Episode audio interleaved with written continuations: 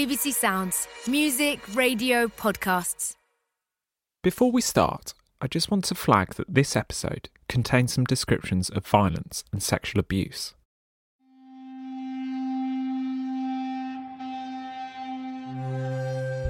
I take my son by the hand and we're walking. We're walking really slow. I see my husband cross through a fence. My heart is beating so fast. I know, I know, I know what's happening now. We live in a small city called Raqqa. This city has scared the whole world. How could they do this to such a sweet, innocent child? Matthew was the sweetest little boy you'll ever meet. I just found Matthew, Sam, and all the kids uh, together, and they are alive. My story? Oh, yeah, absolutely. It is very difficult to believe. It is very hard to believe. I'm not a bad person. I'm not a monster. I'm Josh Baker, and from BBC Panorama and Frontline PBS, this is I'm Not a Monster. Episode 6. Now I'm calling the shots.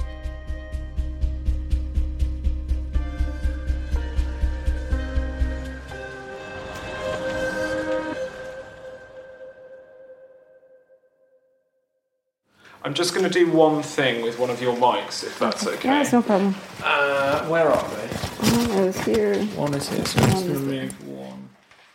It's still mad to me that I've managed to find you and that you're you're sat here. It's like for three years you go through feelings that most people don't feel their whole lives. You know, your kids and your, your husband. It's just, I'm starting to kind of come together now. You know. I'm on a military base in northeastern Syria.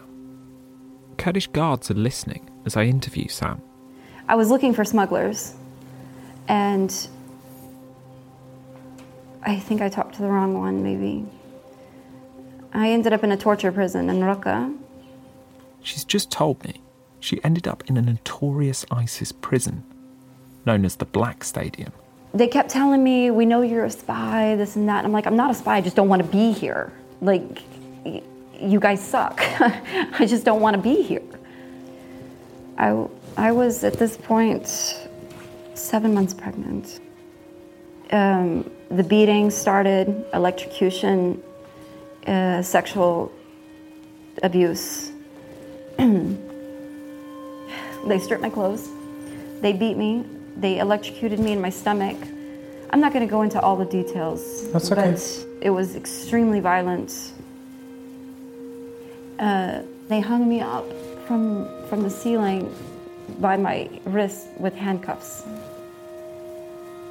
They told me that they sold my kids in Mosul as slaves, um, and that I was never going to see. They said my husband was dead. They killed him, and I was sure they were lying, but I just I wasn't sure how long it was going to last. After the beatings, they would give me food. Um, sometimes they were nice to me. You know, just tell us, just tell us, just tell us, and it's all over. We'll just sell you back to your government. It'll be finished. I was so ready to tell them I was a spy. I wanted to, but you know. When that's happening to you, what's going through your mind? I was just ready for it to be finished. Like, why drag it on? Just finish it. Sam says this went on for about two months. Then, suddenly, it was over. They blindfolded me, they put me in a van, and they dropped me off on the big street next to, like, maybe half a mile away from my house in the middle of the night. As I sit across from Sam, I have to pause for a moment because of the barbarity she's just described. I'm wrestling with this conflict of wanting to empathise with the person in front of me, but also to do my job as a journalist. I know a torture prison called the Black Stadium existed. I also know that some foreigners that joined ISIS ended up there. I don't know if Sam was one of them, though, and I don't understand why an American who was accused of being a spy would make it out alive. I'm going to have to find a way to check her story. After prison, I gave birth. I have a new baby. I can barely walk. Like I'm, my whole body is is scarred and injured, and I, I just can't even explain. Not just depression. Like I cannot move. I've, I'm so injured. I'm extremely sick. Uh, my husband said he was going to buy a girl. How did that come up? Well, if you want to know the truth of it, I couldn't stand to look at him, and he's a man. Sam seems to be saying that because she wouldn't have sex with Musa, he wanted to buy a girl. He, he, he like tries to involve me in this. He tells me it's going to be to help me. She's going to just help me. This is, she's going to be my friend because he knows I don't have any friends. And I think to myself, you know, this would be really great. You know, I have somebody there with me. Uh, can you can you tell me about that environment? Where did you meet? Where does somebody go to buy a girl? Because to most people, well, before they used to sell them on the street, but after a while, it became more expensive. And that's how she met a girl called Suad. So I, I meet Suad, and immediately I fall in love with her. I told my husband, I said, I'm not going home without her. Like, my heart was broken to leave her there. She just looked scared, you know? She just looked really scared, and I just, I just couldn't leave her there. My husband told me that she was really expensive. Told me she was $10,000. I said, I'll pay whatever. I'll take her home with me. Whatever. Even if it's the last thing I have, I'll pay it. I'll take her home with me. I made her a nice room and everything for her. And uh, she quickly caught on with my kids. She fell in love with my, my son and my daughter. After a while, uh, this is getting kind of personal. Um, he was talking to me about having more kids, and I'm like, I'm, I'm not having any more children. I'm not having any more children. That's it. He beat the hell out of me. I just, I just couldn't, I, I didn't want anything to do with him. One night after he went to bed, I took Suad into a room, just me and her. And I took my son too, because I couldn't, I couldn't speak Arabic. And I explained to her I didn't know what to do. So, just so I'm understanding, you take Suad and Matthew into a room and you're trying to explain to her what Musa's asking. Well, she understands. She understands the arguments. She knows what's going on. She knows. But she doesn't. Un- she. She knows what the conversation is without Matthew having to say it. You know, he doesn't understand things like that. Did you feel like at that point you were telling her that she was she was probably going to be raped by Yeah, Musa? I, I was telling her that. There was nothing I could do about it, and she was so broken. Sam says Musa bought a second girl. She was 14. He would tell me, I'm going to take one of the girls upstairs. Don't come upstairs. And then I had to go tell them which one it was, and I had to tell that one to go take a shower and be ready. How would they react when you would go and tell them that? They can't even look at me. They can't they can't even look at me. Even after a year it was the same. After a while Suad started to fight. At first she was more compliant, but after a while she started to fight. And uh, he started to be violent with her. I told her, just please don't fight. Please don't. If you ever if you ever had to sit back and watch your husband rape a 14-year-old and a 17-year-old girl, you just what do you do? Man, what do you do? I don't know.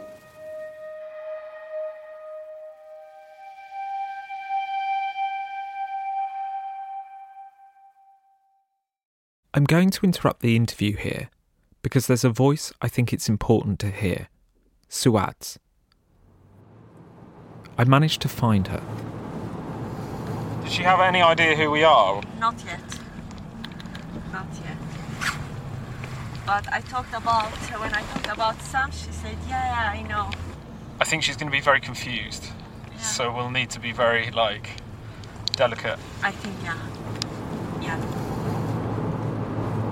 Hannah's a Kurdish friend of mine who works with charities as a translator, often interviewing women and children who've survived sexual violence. I'd asked her to help me find Suad. As we drive along a hillside road at dusk in northern Iraq, a woman comes into view. She's standing in front of a tent that's pitched by the side of the road.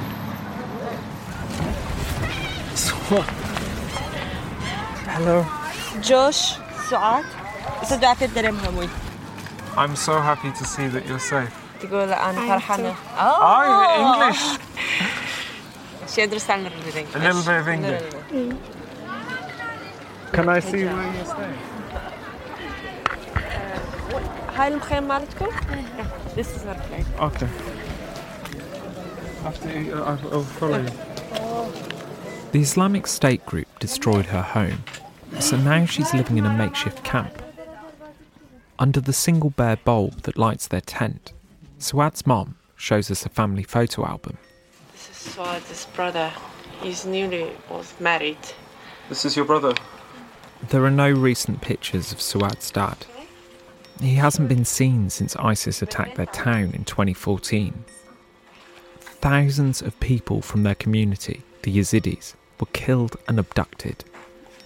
Suad was one of many women and children who were sold between ISIS fighters and their families. That's how she ended up in a slave market in Raqqa, where she met Sam. So, everything, would you translate? Maybe you will understand because I know you speak some English, شوي قول English. أنا أف- أنت أعرف أنت تفهمين شوية إنجليزي وتقدري تحكين شوية إنجليزي.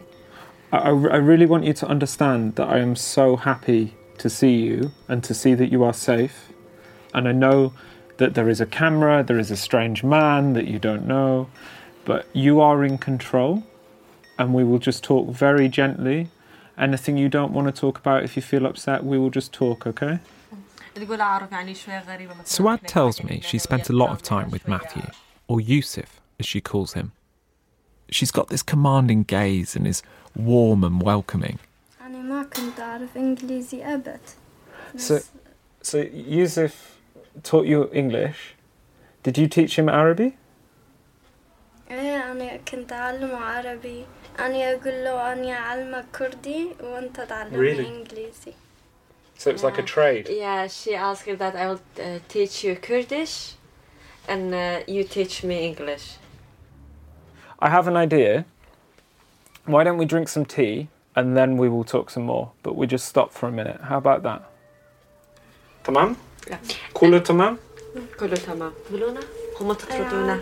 She said you are welcome if you're coming anytime. Okay. The next day, in a nearby town, down a dusty back street, I meet Suad at her work. Is this your shop? Do you like you sell all these clothes? We talk and she laughs at my Arabic, or lack of. And when she takes a break, we record an interview. 1, 2, 3, 4, 5, 6, 7, 8, 9, 10. 1, 2, 3, 4, 5, 6, 7, 7, 8, 9, 10. Yes. Can you tell me about the first time you saw Sam? Do you remember that? Sam and her husband saw me at a slave market in Raqqa and brought me home. Sam told me that she wanted to buy me because she saw that I was in a bad way and that I could recover in her house. She told me I wasn't her slave. I was going to be like her daughter.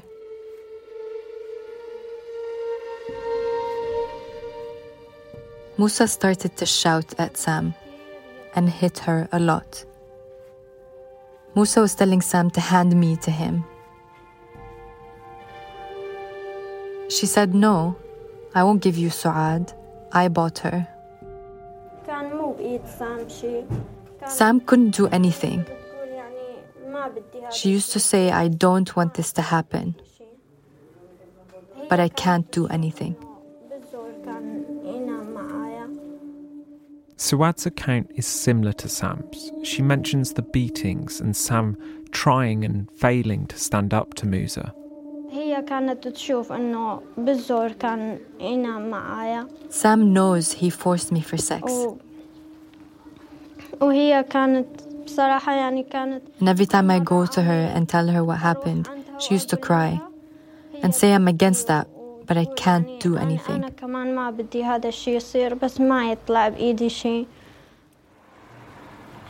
How do you feel about Sam? A lot of people think Sam is really bad that she took her children to join ISIS.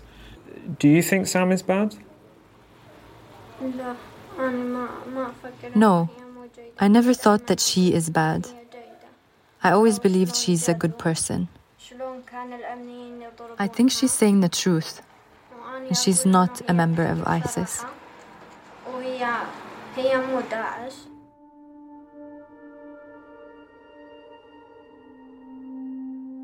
Over the years I've been working in Iraq, other Yazidi women have told me how much they despise the wives of ISIS fighters.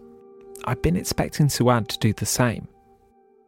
But despite everything she went through, she cares for Sam and feels strongly that she tried to protect her. I've also spoken to the other Yazidi girl, who we're not naming. She told me she feels the same.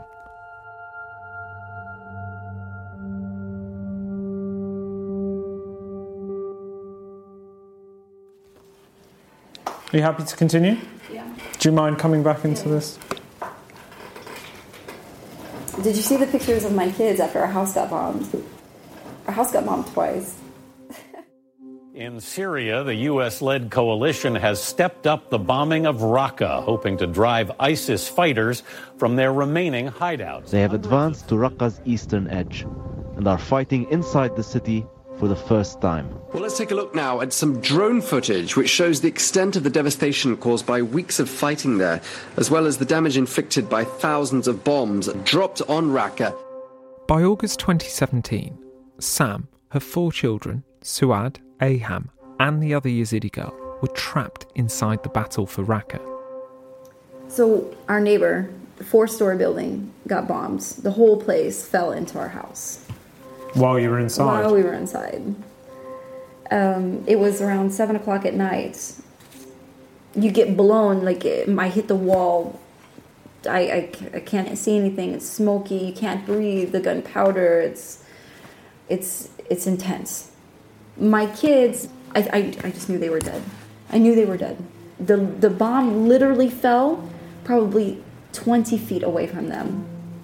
And I, I just started screaming. The whole wall in their bedroom was blown in. Like you could see where the old building was, and not even feet, a couple of feet away from them, people died. And they they they were fine. It's amazing they're not dead. I've seen a photo of the aftermath of the bombing. It was sent to Sam's sister Laurie. Matthew's standing in this courtyard covered in dust. He's surrounded by rubble. His sister's there too, cradling a scrawny cat. They both have these blank looks on their faces. It was around this time, when Raqqa was being obliterated, that Matthew and Aham were forced to appear in the propaganda video that was shown around the world. This is chilling to see. A young boy claims to be a 10 year old American boy who is now living in Syria. Experts say a script was likely written for him To threaten the U.S. to shock and deflect attention from the group's dwindling territory. My message to Trump, the puppet of the Jews. Allah has promised us victory and He has promised you defeat. By the will of Allah, we will have victory. So get ready, for the fighting has just begun. It was Musa and his brother that were forcing the kids to do this. Crazy, intense video of this American kid with his Yazidi friend. This would be a great propaganda. Sam says Musa's brother, Abdul Hadi, who travelled to Syria with the family, was working for the Islamic State group's media department. Abdel Hadi was he was really pushing. So he really pushed it, and then after a while, Musa was like, "Yeah, yeah, it sounds good." My son has had the hardest end of all of this. Every day, Abdel Hadi was waking up in the morning, and when they would come home, he would be crying. He would be like, Abdel Hadi was talking really bad to me because I forgot my lines. He's crying. I'm like, I don't know what to do. I don't know what to do. I mean, how was it to essentially watch your son go off? And you must have known that that video would be shown to people. Yeah, I know. What goes through your head? What can I do to stop it? All I can do is think about the end. Like, how am I going to be able to convince people this is not my son? How am I going to be able to convince people that that's not him? And then I just think to myself, if they just spend one hour in a room with him, they see it's not him. If you meet him, you'd see he's not like that at all. Like, he doesn't know anything about weapons, he plays marbles. Do you not think there is anything you could have done more to protect the kids? Absolutely. Absolutely. I think that a lot. I was always thinking, how am I going to get these guys out of here? I did the best I could. I did the best I could, keeping them away from Uh, these terrorists. I did the best I could, keeping them out of the schools. I did the best I could, protecting their lives. It's hard to understand how Sam could ever have hoped to protect her children from what she calls these terrorists. She was living under the same roof as Musa, a fully fledged member of ISIS, a fighter committed to the group's way of life. You know, maybe after a few minutes I'll take a break to smoke a cigarette if that's okay. Do are you happy to smoke there? Yeah, I can smoke it. As Sam lights a cigarette, I notice a tattoo on her arm. It's a word written in Arabic. That is my husband's last name. Is it weird having that on your wrist? Yeah, I get asked a lot from it, and it's it's difficult for me to answer. I would lie, but everybody here reads Arabic. You looked upset then when you looked at it. It was just so different, you know. I loved him a lot. In America? Did you love him in Syria? I cried one tear when he died. It was like uh, prayers were answered. In the final stages of the battle for Raqqa, Sam says Musa was fighting to defend the city. Um, apparently, him and a couple of guys felt brave and they started to try to advance, and a drone caught him, bombed him. So he was killed in a drone strike? Yeah, I think so. He was ready to die. I was making the same prayer he was. he was praying to die, I was praying for him to die. But when you looked at the tattoo then, I mean, what I was thinking of is that I'm an idiot. That's what I'm thinking. I felt like the noose had been taken off my neck. You know, I felt like now I'm calling the shots. Nobody's going to tell me what to do anymore. I'm calling the shots, and this is the beginning of the end. talking of the beginning of the end, how on earth did you escape Raqqa? How did you end up in Kurdish hands? You know, when the ceasefire happened, we left. We left with everybody. The deal to get them out of here is the deal that no one wants to talk about. The story behind the ceasefire that Sam's talking about was reported on by my BBC colleague, Quentin Sommerville. It's Raqqa's dirty secret.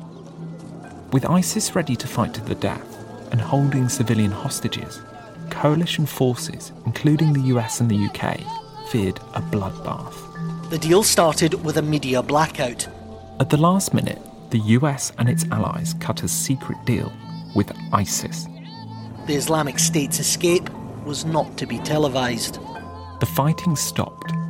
The jihadists and their families were allowed to leave. The group's final defeat came thanks not to a battle, but to a bus ride. The convoy left from the city hospital. On it were IS fighters, their families, and their hostages. As the trucks moved out of Raqqa, Sam says her brother in law, Abdul Hadi, managed to find a car.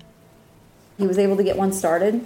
So we put all of our stuff. We were able to save some of the food that I had bought before the war, some rice and you know foods that that last, um, a generator, and we were able to take it comfortably. Most people had to take these big trucks, and it was it was unreal. A huge convoy, around four miles long, drove non stop to the region of Deir ez-Zor, one of the few areas that was still held by ISIS. Um, so we get to the city outside Deir ez-Zor, and I'm like, how am I going to get out of here? How am I going to get out of here? Sam's brother in law found somewhere for the family to live. You have to understand, Abdelhadi knows I want to leave. He's got like seriously strict restrictions on me. People are watching. One night, Sam says she spotted a neighbour with a cigarette. Smoking was banned under ISIS. You could be put in jail, beaten, or worse so she suspected he might not support the group. Sam sent one of the Yazidi girls over to talk to him and ask if he knew anyone who could help them escape. She goes back and forth, back and forth, and she's, you know, she's good Arabic. So she makes these arrangements. Finally, I go and I meet him because he's scared, I'm scared, everybody's scared. So it's everything is super secret and Finally, when it comes down to it, I, I don't have cash. All I have is gold. I paid him 10 ounces in gold. Um, I'm pushing, I'm pushing. I'm like, this has to happen tomorrow. This has to happen tomorrow. I'm pushing, I'm pushing. Sam says she waited for Abdul Hadi to leave the house. Then she made her move. I walked into his bedroom. I took his gun. I took all his money. I left a note said I took everything with me. Ciao. And then what? I walked out the door.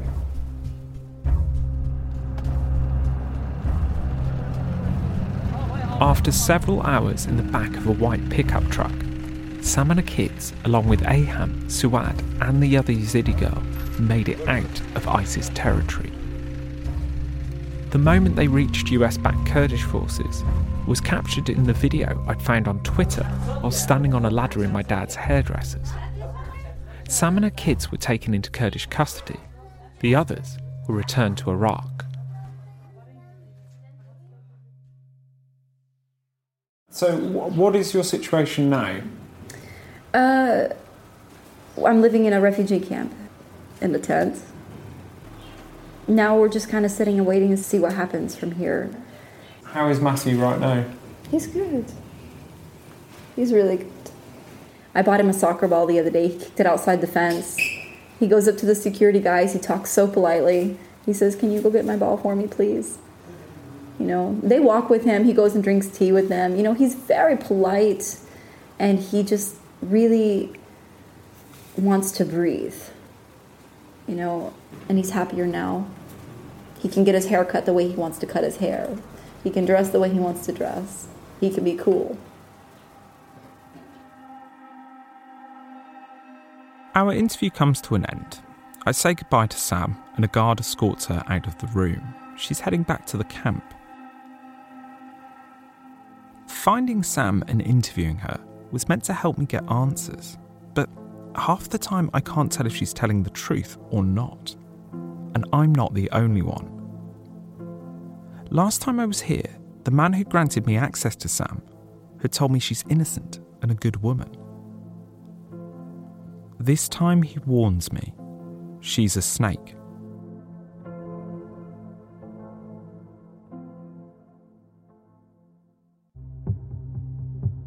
It's July 2018. I'm back in England, preparing to give a best man speech for my mate Will. I'm trying to find the right balance between embarrassing and respectful. It's not going well. I'm interrupted by a phone call from a lawyer I know. He tells me the American government has decided to arrest Sam. Not for terrorism, though, but for lying to an FBI officer.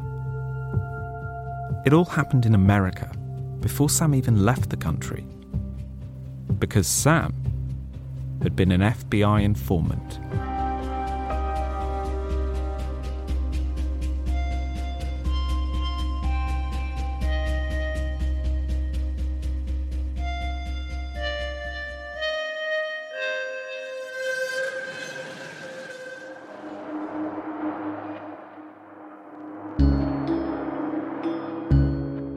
The next episode of I'm Not a Monster will be available on Monday, the 18th of January. Please leave us a rating and review. It really does help other people find the show. And you can contact us directly, not a monster, at bbc.com. If you know something that you think might help our investigation, please email us. It's written by me, Josh Baker, and Joe Kent. We produced it together with Max Green. Emma Rippon is the podcast editor. Janet Staples is our production coordinator. Lucie Sullivan is our production assistant. And story supervision for Frontline by Jay Allison. The composer is Sam Slater. This episode was mixed by Rod Farquhar and recorded by Andy Garrett. The commissioning executive for BBC Sounds is Dylan Haskins, and the commissioning editor is Jason Phipps. If you've been affected by any of the issues in this podcast, please contact support organisations wherever you are.